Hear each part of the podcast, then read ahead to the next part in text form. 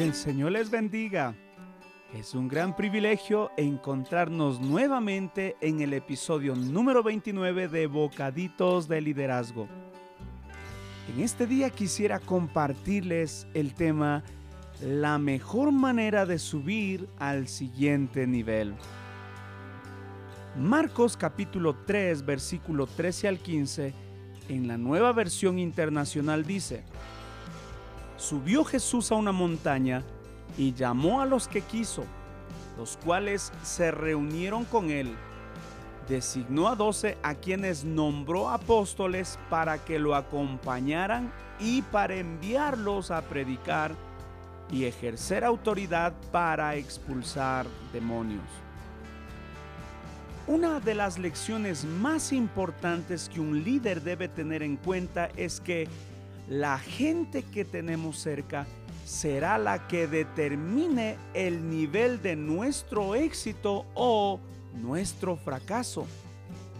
Las áreas o lugares donde logremos hacer crecer nuestra influencia y productividad serán aquellas donde trabajan personas a las que nosotros hemos identificado su potencial y hemos trabajado intencionalmente para ayudarlos a crecer y que usen ese potencial.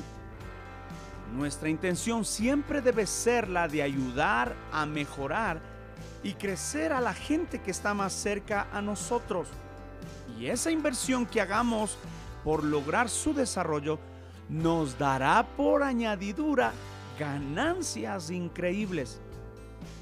Por esa razón, si anhelamos llegar al siguiente nivel, debemos crecer y llegar hasta allá, pero junto a otras personas. Nunca debemos hacerlo solos. Busquen líderes y ayúdelos a crecer. Y mientras ellos más mejoran, tanto más mejoraremos nosotros también.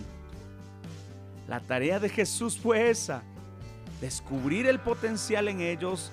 Luego trabajó intencionalmente para ayudarlos a crecer y como resultado consiguió un equipo tan fuerte y sólido que terminó levantando el mensaje de Jesús por todo el mundo, algo que él deseaba hacer, pero que solo lo consiguió de la mano de su equipo, en quien invirtió.